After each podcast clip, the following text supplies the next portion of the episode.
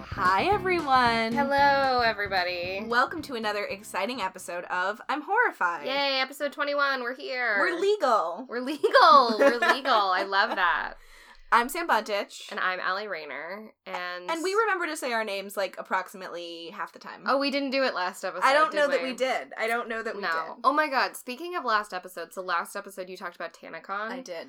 I am now engulfed by the amount of content on YouTube Yeah. and on the internet about TanaCon. Once you start, there's no end. I am just in. I'm captivated by Shane Dawson's docu series Absolutely. about it. I can't stop. I can't stop, No. and I won't, And I never will. and I never will. I just ugh. Ugh. So, I just encourage everyone to. Go out there. Yeah, we both we posted a ton of stuff on Twitter Yes. Um, about About Danicon. about TanaCon. I, w- I just wish there was more YouTube content about the molasses flood, frankly. I know. I wish that I wish that Shane Dawson would cover that, but he's been suspiciously silent. Ooh. Um, but you know, enough about episode twenty. We're here. It's episode twenty-one. Um, Sam, what are you going to talk about today? Today I'm going to talk about the Monica Lewinsky scandal. Oh, my god, I'm really excited. What are you going to talk about? I'm going to Ellie? talk about the Capuchin catacombs. I don't know what that is. Oh, I'm so excited to tell you. It's Oh my terrible. gosh. Capuchin, like the monkey, maybe?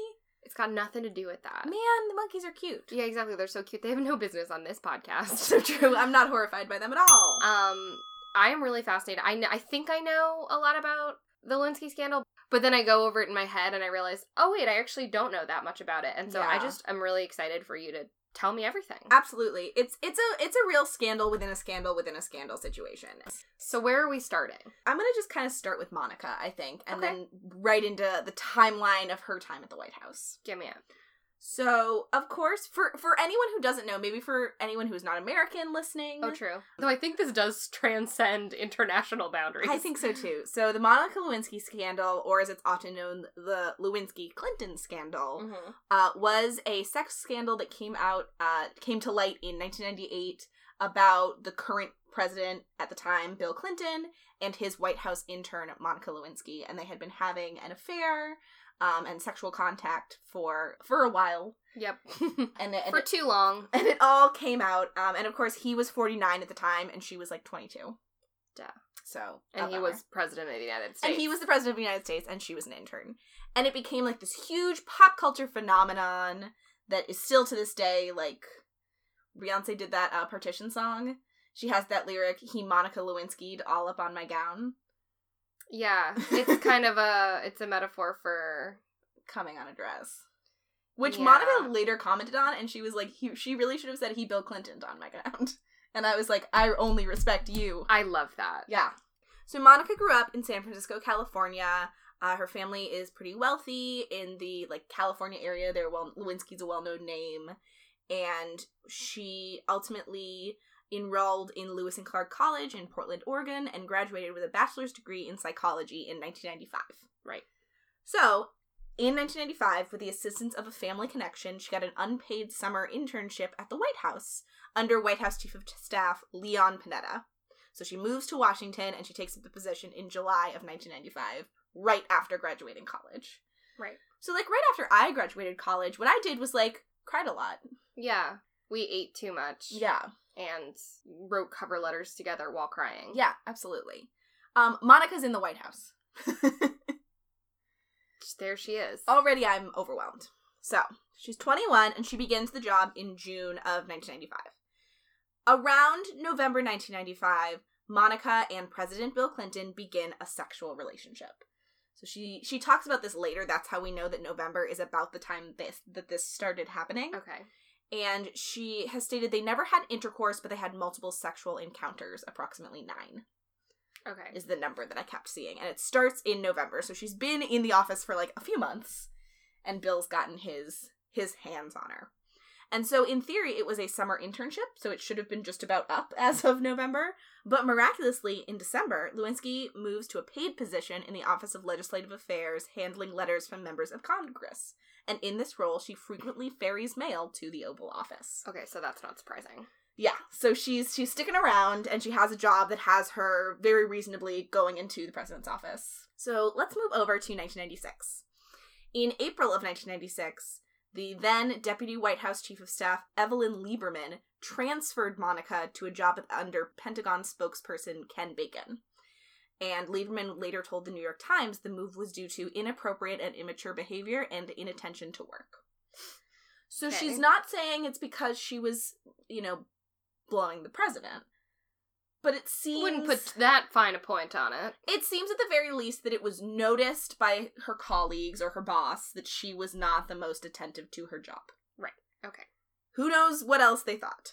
But at the Pentagon, Monica meets Linda Tripp, who is a c- career government worker at the Pentagon and Monica's new best friend. That's the truth. We've all had work friends who, like, all of a sudden we're just telling them everything about our lives. I love the point at a new job when I can start dishing it with Yes. my coworkers. I love that. Absolutely. And that's what Monica and Linda are doing. In the summer of 1996, Monica begins to let Linda know that um she's been seeing this guy. He's married but he's so special. and he's the current president of the United States. That's Uh, wild. So they're just dishing and it is actually Linda Tripp. Okay, so this is like a piece of pop culture that again, non-American listeners might not understand the way Americans do. Famously, Monica was wearing this blue dress and Bill came on it. it's very famous. It's that very fact. famous this fact. So in course of their dishing, Monica said to Linda, "Oh my god, like I hooked up with Bill last night, and he like it's so funny. Like I have a dress with the president's come on it now. Like I'll have to get it dry cleaned." I would tell you that. Oh my god, I would tell you that immediately. Exactly. I would text you five minutes after it happened. Yes. If that, I would be like, oh my. I would send you pictures of the dress. yeah, We get what best friends are like. Yes. Like, it's it's just it's easy. yeah. You just And want your You just buddy want to, them know. You want them to They know. need to know. But it is So I act- get it. yes, And you don't have to be American to understand how much it's fun to dish. it's fun to dish. Yeah.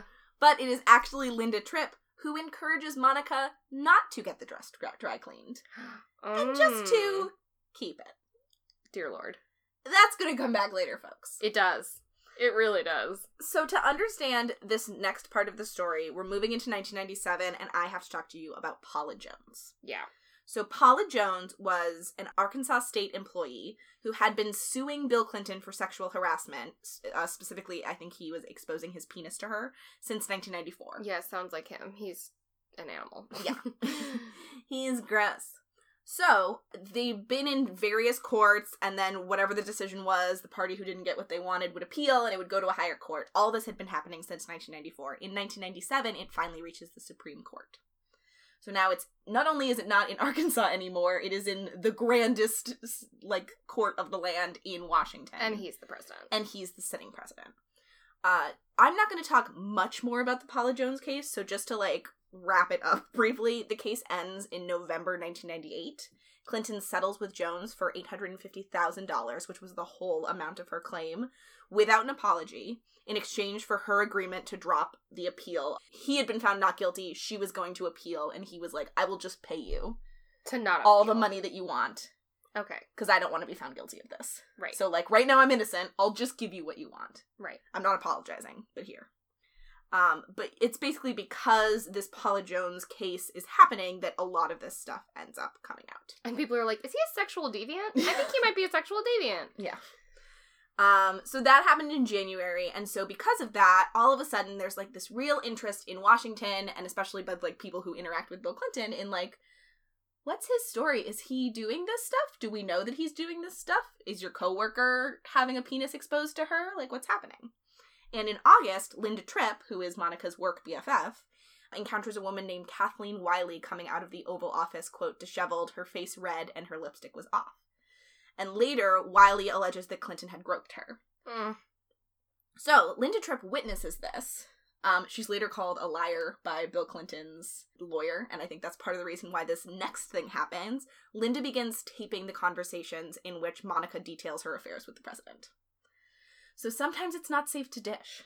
Yeah. Have you ever done that to me? no, I have never have. So, yes, the fact that Linda begins recording these conversations becomes very huge because Linda now has this proof that Monica and Bill are having this affair.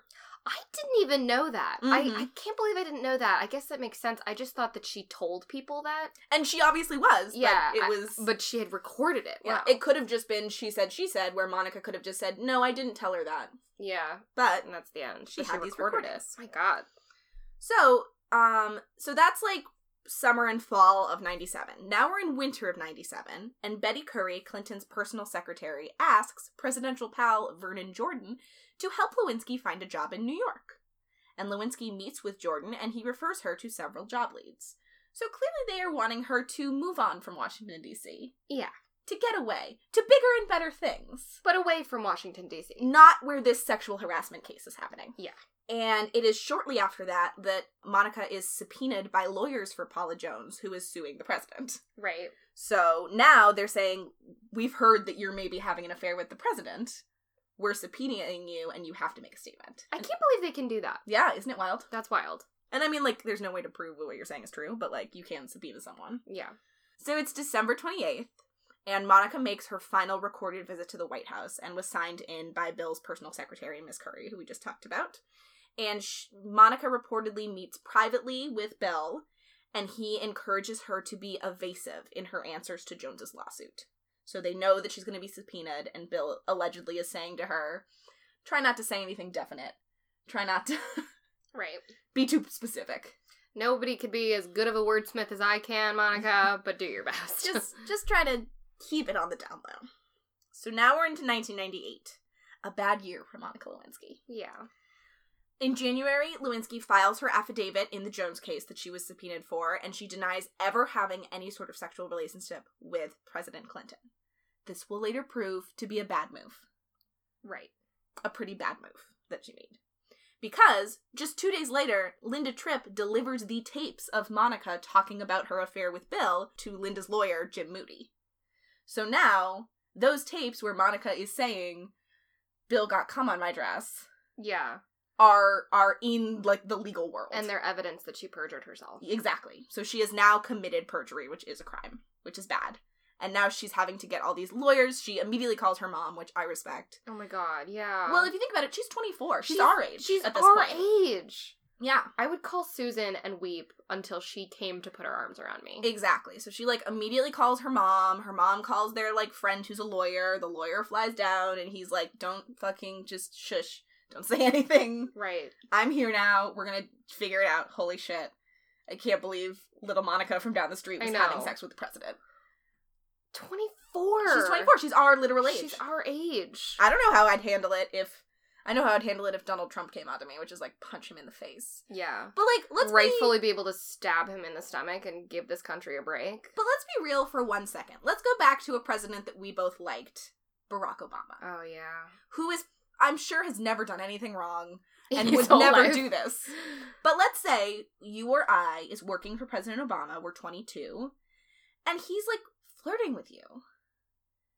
What do you do, you know? I mean, I like to think that I'd be like, "You're married. I'm not interested." But like, Uh, But I mean, on top of anything, like on top of whether or not he's charming or beautiful or sexy or smart, which he is all of those things, he's my boss. Like, and I not know, only and I not know. only is he n- uh, no, I'm not saying like I'm not saying that to deter it. I'm saying that because that would probably make me do it. You know what I mean? hmm, Fair enough. Like he's my boss. He's the president of the world. He's everybody's boss. He's the president boss person of the America of the Exactly. country.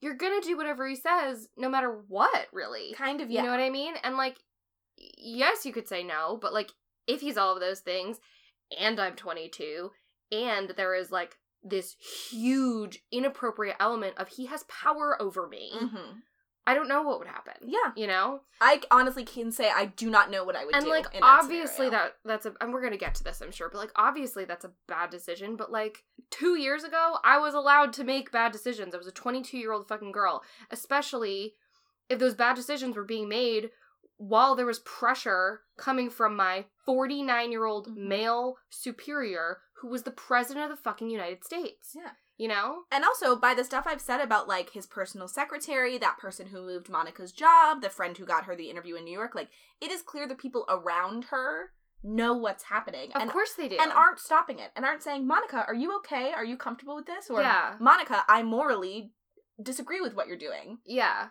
And nobody came to her and said like, "Hey, you know, you should be really careful." And like, yes, of course she's an adult, and yes, she should know that all of that. She made a mistake, but like, she made a small mistake, Yeah, and he made a huge one. Yeah. and there's a difference. there is. There absolutely is. So at this point, Monica has perjured herself because her work best friend Linda has revealed the tapes. And Linda contacts um, the office of the Whitewater Independent Counsel, Kenneth Starr. So here's another scandal I have to talk about Whitewater. Whitewater. We already got into Paula Jones. Let's talk about Whitewater. Whitewater, I did not even do that much research into, but I mean, I'm horrified. And it's basically just some allegations about some of the Clintons' real estate dealings in the 70s and 80s. They basically like went in on this real estate deal that ultimately fell apart, and it seems like they lost less than they should have. And is that is there something weird there? And Yeah. there was like a man that they both knew who was involved in it who ultimately committed suicide so that like trump brought that up not that during the election yeah, Trump supporters were like, she killed a guy. And it's like, that's not No. science. Stop it. yeah But but it's very sad that this man died by suicide but it does not seem that like the she Clintons didn't murder killed him. him, Yeah. Uh, but that's all kind of wrapped up in whitewater so this guy kenneth starr is the independent counsel who has been like appointed to investigate this because as we now know from all the trump stuff when shit is going down with the president you need an independent counsel who in theory is not biased Yes, you do need that. You sure do. to investigate the claims. So Linda comes to Kenneth Starr with these tapes, which are basically proof that Monica perjured herself and she has been having an affair with Clinton. And it's also um, alleging that both Clinton and his friend Vernon Jordan told Lewinsky to lie under oath, which is bad for both of them and obviously bad for Monica. right. So Kenneth, like, kind of doesn't really have jurisdiction here, but like he does because he's investigating she- shady dealings of the Clintons and like he's getting involved in the Paula Jones stuff because it's shady and is it connected to Whitewater and now it's like this is three degrees of separation, but can he still investigate it? But he ultimately gets um like approval from the attorney general to expand his probe and he is now like fully involved in this and they're bugging Linda Tripp and Okay. she's like going to have dinner with Monica, and Monica's like, "Oh my god, like when you talk about this Paula Jones thing, like I know you're gonna get subpoenaed too. Can you just like not mention, like just just lie, just say like I didn't have sex with Bill." And Linda's like on the mic with the FBI, like, "Yes, I will perjure myself if that's what you ask of me, Monica Lewinsky." And Monica's like, "That would be great. Thank you so much." Oh. It's so rough. For some reason, I am just picturing you as Linda Tripp doing this to me, and I'm mad at you. Yeah, I'm it's so devastating. upset. I'm devastated. And I'm like, I don't even care that I'm being like now accused of perjury. I'm like mad that our friendship is over. And s another, just a little bit of the dynamic that, like, obviously I don't know either of these women, but what I imagine to be the dynamic between Linda and Monica is Linda's like 20 years older than Monica, And it's like a work mom. And, and and Monica is away from her mom in California. Yeah. She's in Washington D.C. for the first time. she needs like a mother figure. Yeah. And she took that role on. oh, I'm furious. And I'm just thinking about my work mom, Brenda, Yeah. who Imagine would never if- do that to Imagine me. if Brenda re- was recording you for the FBI. I can't deal with that.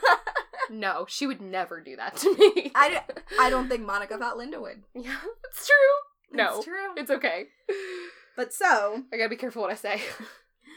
So Linda's getting all this tape for the FBI that's basically Monica being like, "Oh, Bill told me to lie and now like Bill's telling me to ask you to lie. Is that cool with you?" And Linda's like, "Yeah, it's cool." And so um ultimately, so Linda's recording Monica getting all this info. They go to a Ritz Carlton to meet Linda and um, Monica in theory to gab. But instead, FBI agents intercede and take Lewinsky into a hotel room where they question her and offer her immunity if she will testify against Bill. And Monica's like, "What?" N- What? Without her lawyer? They just grab her and they're kind of like, "Huh." And this is around the time that she frantically contacts her mother. It's like, Of course. Mom, what the fuck? And they send her, um, like family friend and family lawyer William Ginsburg, and he represents her throughout the rest of this. Okay. Uh, but she's like, holy shit. So at this point, um, Clinton has to give his statement in the Jones lawsuit, which now includes Monica and Kathleen Wiley, the woman who Linda had seen leaving Bill's office looking very bedraggled and who later accused him of sexually harassing her. And Clinton says in his like statement that he um, never had a sexual relationship with Monica. Obviously, that is not true.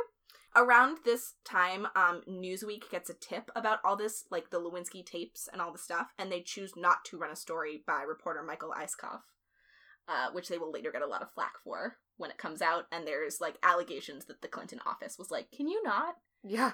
And Newsweek didn't, which is fucked up in a world where we have free press. Yes. Very But- important. Very important. The free press. Just no matter what you because- might hear. Just because Newsweek is not running with the story does not mean no one runs with the story. Got it. and on January 19th, 1998, Monica's name surfaces in an internet gossip column called The Drudge Report, which also mentions that Newsweek has decided not to publish the piece. So, Monica's fucked. Yeah. her name is out there as That's someone the who is- day it lands. yeah, her name is now out there as someone who has fucked the president, and mm, she did. So, like, what can she do? This is now totally public information. Yeah. Now that it's on the fledgling internet. And then it like spreads to all of the major papers. Exactly. Which isn't it crazy that in 1999 the or 1998 the internet existed? wild. Isn't really that wild? So, um, Clinton just keeps saying that he did not have a relationship with Monica. Kenneth Starr just keeps like subpoenaing people and White House records, and people are like, "Why are you investigating this? You're supposed to be doing Whitewater." And he's like, "Shut up! I'm investigating this."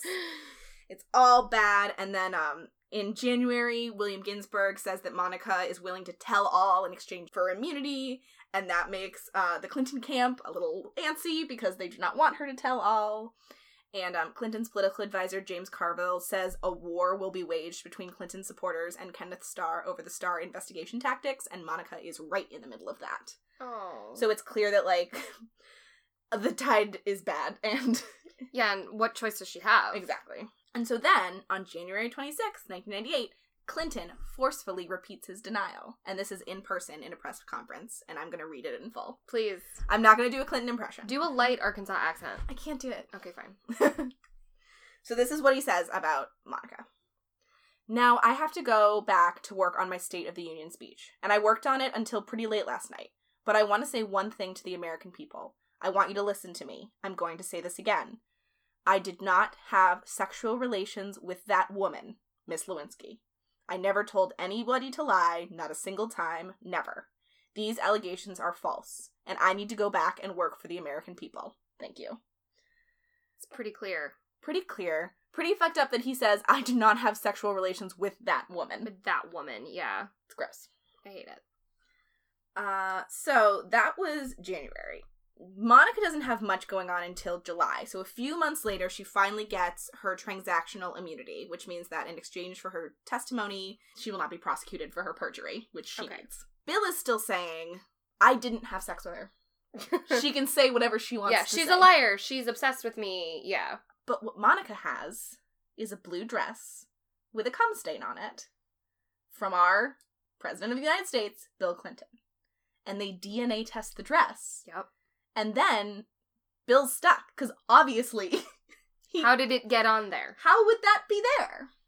And so this is finally like unequivocal proof that Clinton A is perjuring himself and B absolutely had an extramarital affair, which like in the legal pers- perspective is less important than the perjury. Yeah. But- he lied. Yes. But for a lot of like the American public, it's like It mm. doesn't matter. Yeah. It's like it's there's the legal thing that's worse and then there's the sex scandal. the sex of it. scandal of it all. So that's late July where they finally are like this was your DNA on her dress. What do you want to do about that? Your move, Bill. And so mid August, he admits to an improper physical relationship with Monica. And he says that the relationship was not appropriate. And so for Bill, um, he is given false testimony and he is alleged to have influenced um, Monica giving false testimony, which is obstruction of justice and perjury and therefore impeachable offenses. And famously, he was impeached, but all of, all of the Democrats in the Senate vote for acquittal, and 10 Republicans do, and so he is acquitted. Just like that. and he and and he keeps being president and there you go Yep. and that's the impact on bill clinton Yeah. And he's still pretty much beloved yeah he's very much by Democrats. at still least. beloved to this day the impact on monica is the next two pages of this document so just think about that first of all Yeah. something that i'd just like to say is that when i was looking through monica's wikipedia in her like early life section of her thing two affairs are mentioned one that she allegedly have had with like a married coworker and one that her mother allegedly had and i was like why is this in here Why is that relevant? but it's just like it's part of the cultural attitude about Monica Lewinsky is that she's this like crazy sex fiend other woman. Whore, yeah. Whore. So that's fucked up. But obviously Monica is a pop culture sensation overnight when this when her name comes out in 1998 as someone who has fucked Bill Clinton. And she has these massive legal bills because of the perjury charge that she has to pay. So she's all of a sudden very famous and needs money. So obviously she starts going out and doing stuff. So she writes a book with um, Andrew Morton. So he really writes the book, but she Yeah. is there. And it's called Monica's Story. And it's about her side of the Clinton affair, and she gets $500,000 with it. She does an interview with Barbara Walters about her side That's a very famous interview. that is very famous and with like she has like n- part of the national royalties for it so she gets about a million dollars from that um in 2000 so like two-ish years after her name first comes out but probably like one-ish year after everything's settled jenny craig offers her a million dollar endorsement deal but as part of the deal she has to lose 40 pounds and then she can be a jenny craig spokesperson so she does it but um, Jenny Craig ends up getting a lot of negative press from it, and they were trying to say like she's a modern woman, she's a woman on the go, she like has the problem that we all have, where like sometimes you're a little heavy. But ultimately, Jenny Craig was like, we did fuck up, and they end up only paying her three hundred thousand of her one million deal because they end the contract early. Right, yeah. So she That was- lost. That was another big thing I remember about like her pop culture moment was that she was heavier. She was still absolutely beautiful Mhm. and thin by any standards other than American ones, but like she was very curvy Yeah. and that drew a lot of attention of like, oh, like that's what the president likes and all Mm-hmm. that kind of stuff and her body was picked apart. Yeah, a and lot. she she later made a comment that was like people would say about me like I'm surprised because she's not even that pretty. Yeah. and um, um, as Monica, she was like, "Come on! Like, not only is Have this I not had enough? not only has this ruined my whole life, but you're also gonna just fucking say I'm not that pretty. Like, I know it's not the important part, but come on." That would be the like, worst part for me because It's I'm very so- vain. It's so fucked up. For a while in the early 2000s, Monica designs handbags, Okay. and she's known as like an accessory designer. And then in 2003, she hosts a reality television dating program called Mr. Personality. And it's young women are picking men, and the men are um, hidden by masks. So they're just picking off personality. And all the reviews say she was actually a very good host of that show, but the um like the ratings just weren't that great. Yeah. So it got canceled. But I read a couple of reviews and they were like, Monica's doing a great job. She's actually doing a really good job. She's um, She's- crazy. She's very good. So now we're at 2005, which is about six or seven years after the scandal has hit. And she has not been able to escape the spotlight in the US, and it has made her professional and her personal life very different. Obviously, Monica Lewinsky is like a n- not that common name and a name that is so deep in the American pop culture psyche that like she cannot go anywhere or do anything without people being like Monica Lewinsky. Yeah. She's a punchline everywhere. Yeah, exactly. So she moves to London to study social psychology at the London School of Economics, and in 2006 she graduates with a Master of Science there. Nice. And she's like s- mostly stays in London, but goes between like London, New York, and LA for the next 10 years, basically. Does not do an interview, does not make a comment about anything. Then it's 2014. Monica's back. She writes this really well written article for Vanity Fair um, where she basically talks about where she's been, which is under the radar for the last 10 years because her life has been hell, and what it was like to feel all this shame and to be known as America's blowjob queen, which someone said to her face and which really stuck with her. yeah. Is it like someone said to her, How does it feel to be America's blowjob queen? And she was like, Uh, How does one respond to that? like it's just it's just wild. So she said that she's had to do a lot of her own ventures because when she goes to interview for jobs, they say Monica Lewinsky. yeah. Uh oh, you're Monica Lewinsky, and she's like, yeah, I'd love to work at your ad agency, and and she's it's like, like, yeah. Monica Lewinsky. Yeah.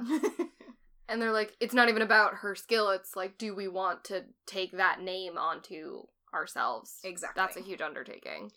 and so it's been really hard for her um around the time that like she wrote this a hillary was gearing up for a 2016 presidential run and b um some like faxes had come out which was hillary talking to her work best friend so which and which um, Hillary re- referred to Monica as a narcissistic Looney Tune, and this was like in '98 when everything Right. was coming out. So Monica said, like, I get it that when you're dishing and that becomes out of context, like part of a big And thing. You're like, yeah, I understand that. I get that, but she she criticized Hillary for blaming both Monica and herself because in another um facts, Hillary said that she actually blamed herself for Bill's affair because she was emotionally neglectful. yeah. And Monica was It's Like, like, why can we never blame the man Yeah. in charge? So who's Monica doing was the bad like, that's thing. fucked up on a couple levels. Yeah. And obviously she's mad about Bill. Bill makes it seem like she was like the initiator. and Monica's always this is something I found very interesting. Like Monica has referenced the fact that there was a real power discrepancy between the two of them and that that was not right. And like he should not have been hitting on her because he was the president. But she has always been very, very firm that it was a hundred percent consensual between them. yeah. He was not forcing anything on her. She was not forcing anything on him. What you know, one of them was not the instigator. Like it was, Yeah. they wanted to touch each other and they did. And I- I watched her TED talk. I don't know if you'll talk about that later. Um, but No. she talks about how she was in love. You Mhm. know, she was like, I was 22 and I was in love. Yeah. And, you know, I know that sounds like a dumb thing, but even though it was so long ago, I remember being 22. Um, e-, and, you know, that's the most important thing in the world. And you figure out that it isn't and that responsibilities are important sometime around, oh, I don't know, 49. Yeah, somewhere in there. Somewhere in there. so it's a really great article. Um, she's become an advocate against cyberbullying because she has point. She's called herself patient zero for Yeah. cyberbullying, and that like right when the internet was coming out. Uh, and she's she's criticized uh, feminists at the time who like no one stood up to say it's wrong that we're demonizing this woman. Yeah. Like it just wasn't no one did that for her and she was like I don't identify as a capital F feminist because they really were not there for me when I Yeah, could which have used understand. Yeah, which I get from her from her point of view. And I think I it would get be it. different now. I I, think really it would, uh, think it would. in light of me too and everything. I Yeah. think it would be I hope it would be different. Um and then one quote that she said that I just want to read really quick as we wrap up this story is this. She says um, she's talking about when Bill referred to her as um, that woman. I've never had sex with that woman. Mhm. So far, that woman has never been able to escape the shadow of that first depiction. I was the unstable stalker, a phrase disseminated by the Clinton White House, the dimwit floozy, the poor innocent who didn't know any better.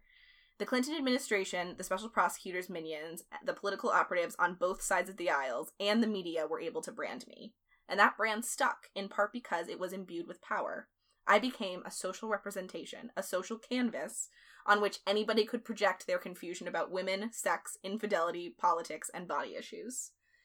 And like, if that doesn't hit the nail on the damn head. Oh my god, yeah. That is so eloquent. I know, right? It's I this Vanity Fair article, I highly recommend it. We'll tweet it for We'll do sure. it, yeah. But I just I think in like the era of Me Too that we're now in, it's really important for us to look back on older sex scandals, on things Yeah. that were viewed through a different light, and like think about how we could do better. And like we failed Monica Lewinsky, you know what I Yeah. mean? Like she was a 22 year old who absolutely made mistakes, And we shish kebabbed her. and we yeah we crucified her for it Yeah. absolutely. And we just watched together um Nanette Yes. um by Hannah Gadsby, which is on Netflix, So which good. is fantastic. It comes with a pretty significant trigger warning for sexual violence and um hate crimes. Mhm. but she talks about this Mhm. actually really quickly but even after she talks about it she says why why will we do anything to protect a man's reputation Yeah. at any any cost no matter what the cost is it's worth it to protect a man's reputation if if that's what we want to do and i think that is just the perfect example of this Yeah, absolutely.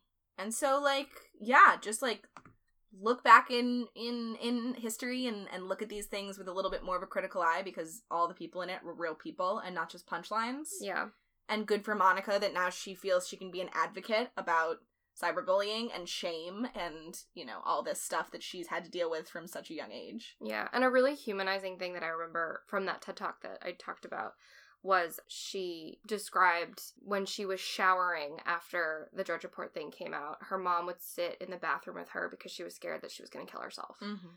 That's where she was. You Yeah. know what I mean? And like thinking about all like the rap songs and TV shows and SNL sketches that happened as a result of this affair, I always think about that. Yeah. I can't get that out of my mind. If it was just this terrified girl our age who needed her mom, you know what Yeah. I mean? Like how much more how much more do you need than that than that to really understand what was going on in this situation? Absolutely.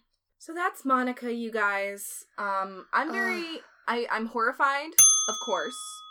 But I'm I'm proud of her that she's moving forward, that she's getting back out there. Yeah, and she's she's an advocate for herself and others Yeah. now.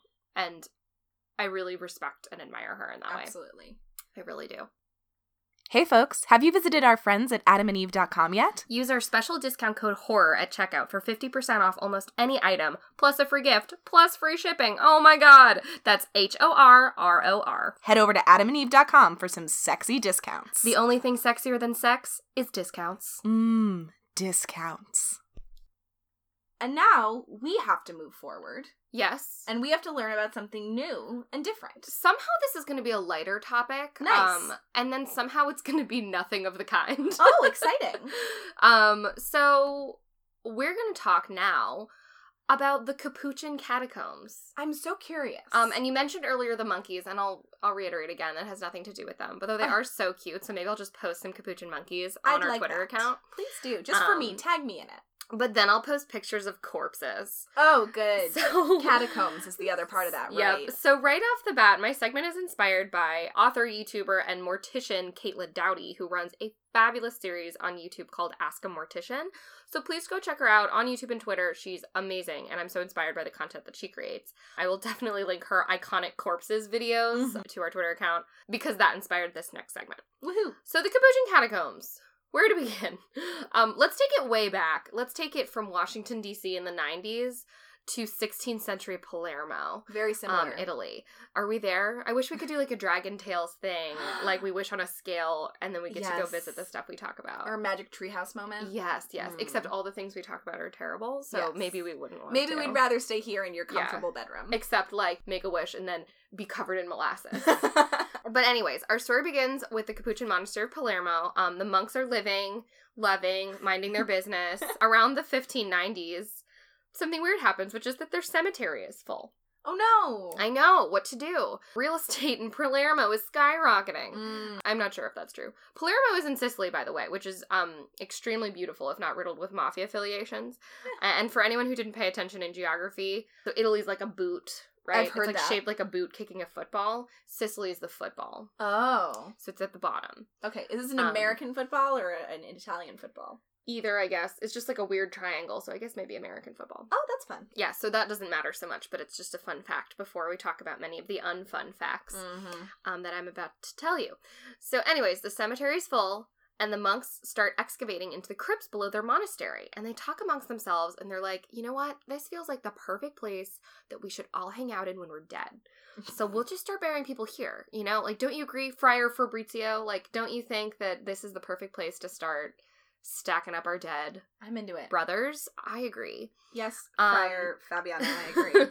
so in 1599, Silvestro of Gubbio, Gubbio, took four years of Italian, and I don't know how to pronounce those. they mummified this brother of the monastery. they mummified. They him. mummified him a little bit and they popped him up in the crypts. And as the years went on, they, they did this more and more because, like, that's how death works, you know? Yeah, people just Um, keep doing it. Yeah, it's just the ball keeps on rolling. But the thing that is very singular about this crypt is this they are all fully on display for anyone who walks through the crypt. Spooky. Yeah, you look a little confused actually as to what I actually mean by that. Let me let me explain a little bit more. Please do. So, they're propped up on the walls, Oh. fully clothed Oh. d- and decaying, Uh, So not- mummified to a certain extent. So not buried. No, they're not buried. Okay. Do you get it now? Yeah.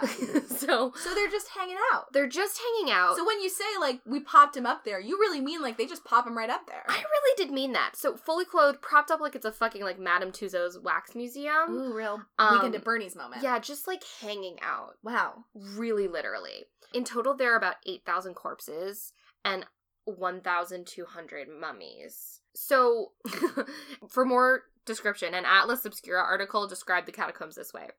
Quote, it is believed that the particularly dry atmosphere allowed for natural mummification of the bodies. So they would just Oh. start putting the bodies in there and they would sort of naturally dry out. Gross. Great. Um, initially, priests would lay the dead on shelves and allow them to drip until they were completely depleted of body fluids. Your face is like making a crazy face. Cool. No, that's really cool. That's an interesting, fun. That's a fun fact, Sarah. That's fun. Good, you look great, so I'll continue. A full year later, the dried out corpse would be rinsed with vinegar before being redressed in their best attire. I love that piece. that's nice. and sent to their proper room to stand for eternity. If you're Do gonna, you love that? if you're gonna mummify me, I insist you put me in a chair because you know I loved sitting. You hate standing up. I hate it. Yeah, I'll put you in this chair. This is a very comfortable chair. That's all I ask. Right. Why? Just why? Why just bear? Just put him. So yeah, they're like up, and some of them are posed. Some of them are. I'm Sounds like- breaking your mind right now. Friar Greg was a fun guy, so let's have him like doing a thumbs up. Yeah, he's doing like finger guns, but then you know Paolo next to him, he's like, oh yeah yeah. Um, so that's upsetting, right? yeah, I'm upset. Um, but not to the people in Palermo. No way, baby. Word got round about this cool freewheeling crypt, and a bunch of other people, prominent people of Palermo, wanted to be buried there. So the catacombs had to like start a process of like applicants who wanted to be in this crypt because it was such this big deal. you gotta apply to die. I guess so. Um, and this is a favorite part. The catacombs are divided into corridors housing particular groups.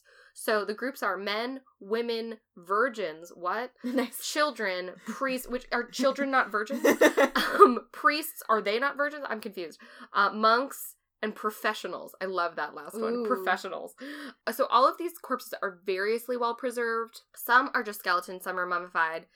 And then some are so scary looking that I will have nightmares until winter. okay. There is a bone-chilling photo article from unusualplaces.org that says, quote, "The catacombs offer the long-lasting feeling of horror which worsens with each step.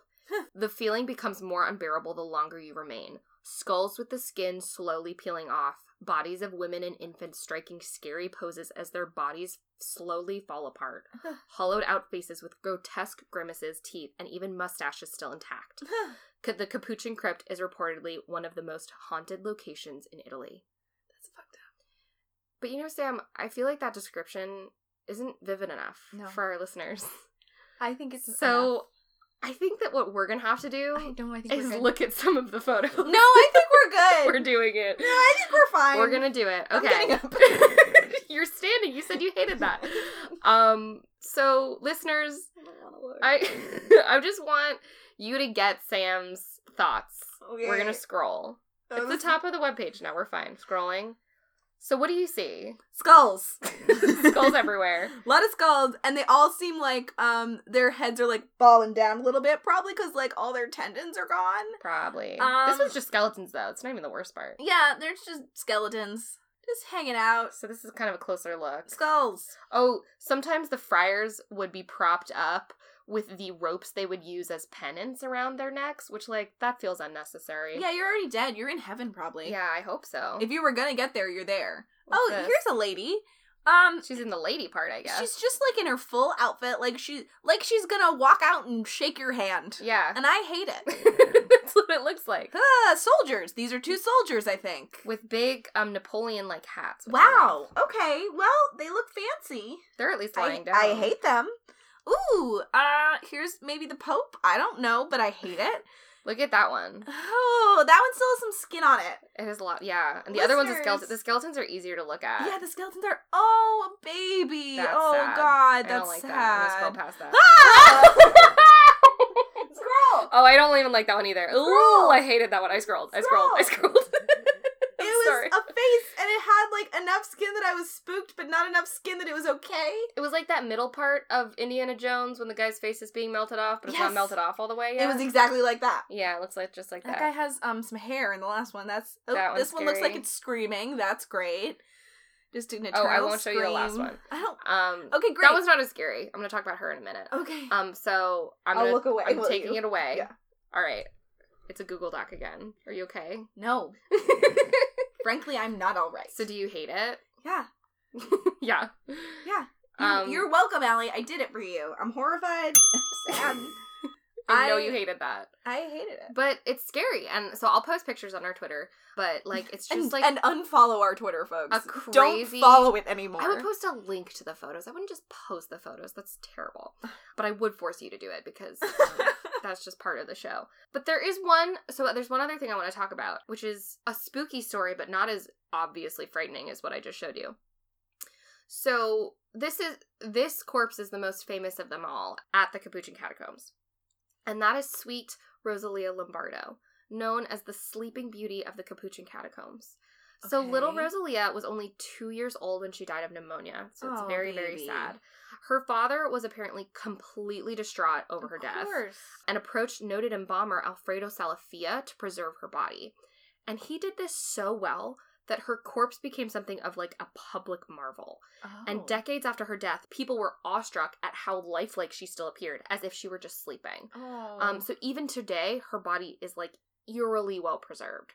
And some of those who have visited her body have said that sometimes her eyes will even open, but that's just folklore. Somebody actually did research on that topic and found that it's just there's like a window at the top of where she's kept, and the shadows underneath her eyelids change. So Oh. people thought that her eyes were opening, but it was really just the shadows. All right. Well, I'm glad it was the shadows. Thank God. Yes. And so she was one of the last to be admitted into the catacombs in 1920. Oh. So from the 16th century to 1920, and then obviously it's Wow, closed that's a now. long That is a time. really long time. That's a lot of death. Um, so I want to show you her picture, which isn't scary so much as wild. So that's her. wow. Oh wow, she really does not look dead. It's crazy, right? and she's been dead for probably decades hmm at the mhm. time of this picture was taken. Holy shit. Yeah. So this, I think, I believe this was taken in the 70s or 80s. Damn. Um, it's just wild. So it's just this piece of sort of folklore and Mhm. mysticism in Palermo. Damn. That is literally wild. It's crazy. It's less spooky. um, The other ones I died, but that I one I, know was it's just, just like interested. it's a marvel, and so that is the Ask a Mortician video that I watched was about Rosalie Lombardo, and I'll link Ooh. to that. But yeah, I mean, it's open to the public. If you went to Palermo, you could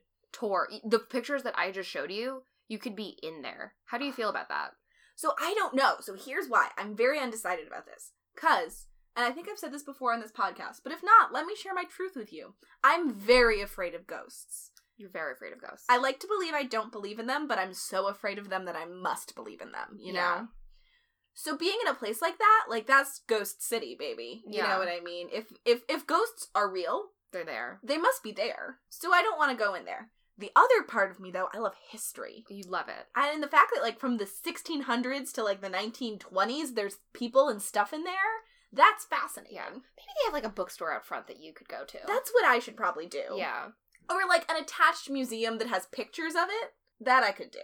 I think because I'm claustrophobic, I couldn't do it. Ooh. I fair. think if there was more space, Mm. I would be okay. No space, just bodies. but there's no space it's like very low and stone Mhm. like i went to paris last year and um my boyfriend was really like oh we should do the catacombs and i was like yeah that would be so cool that would be so cool and then i went on like anxiety forums of like how bad is it really and they're like it's bad Oh, no. And so we couldn't do that but good move. so yeah but o- i mean good overall move. it was best for the people who would have been in there with me you don't want to be having a panic attack and there's skulls no exactly i can deal with either of those separately but Yeah, not together not together. But you know what? I there was something that kind of popped in my mind, which is you know, for me as a corpse, I love this plan Mm-hmm. because like picture the two of us after we've died Okay. at a very old age, Yes. surrounded by our grandchildren, Mhm.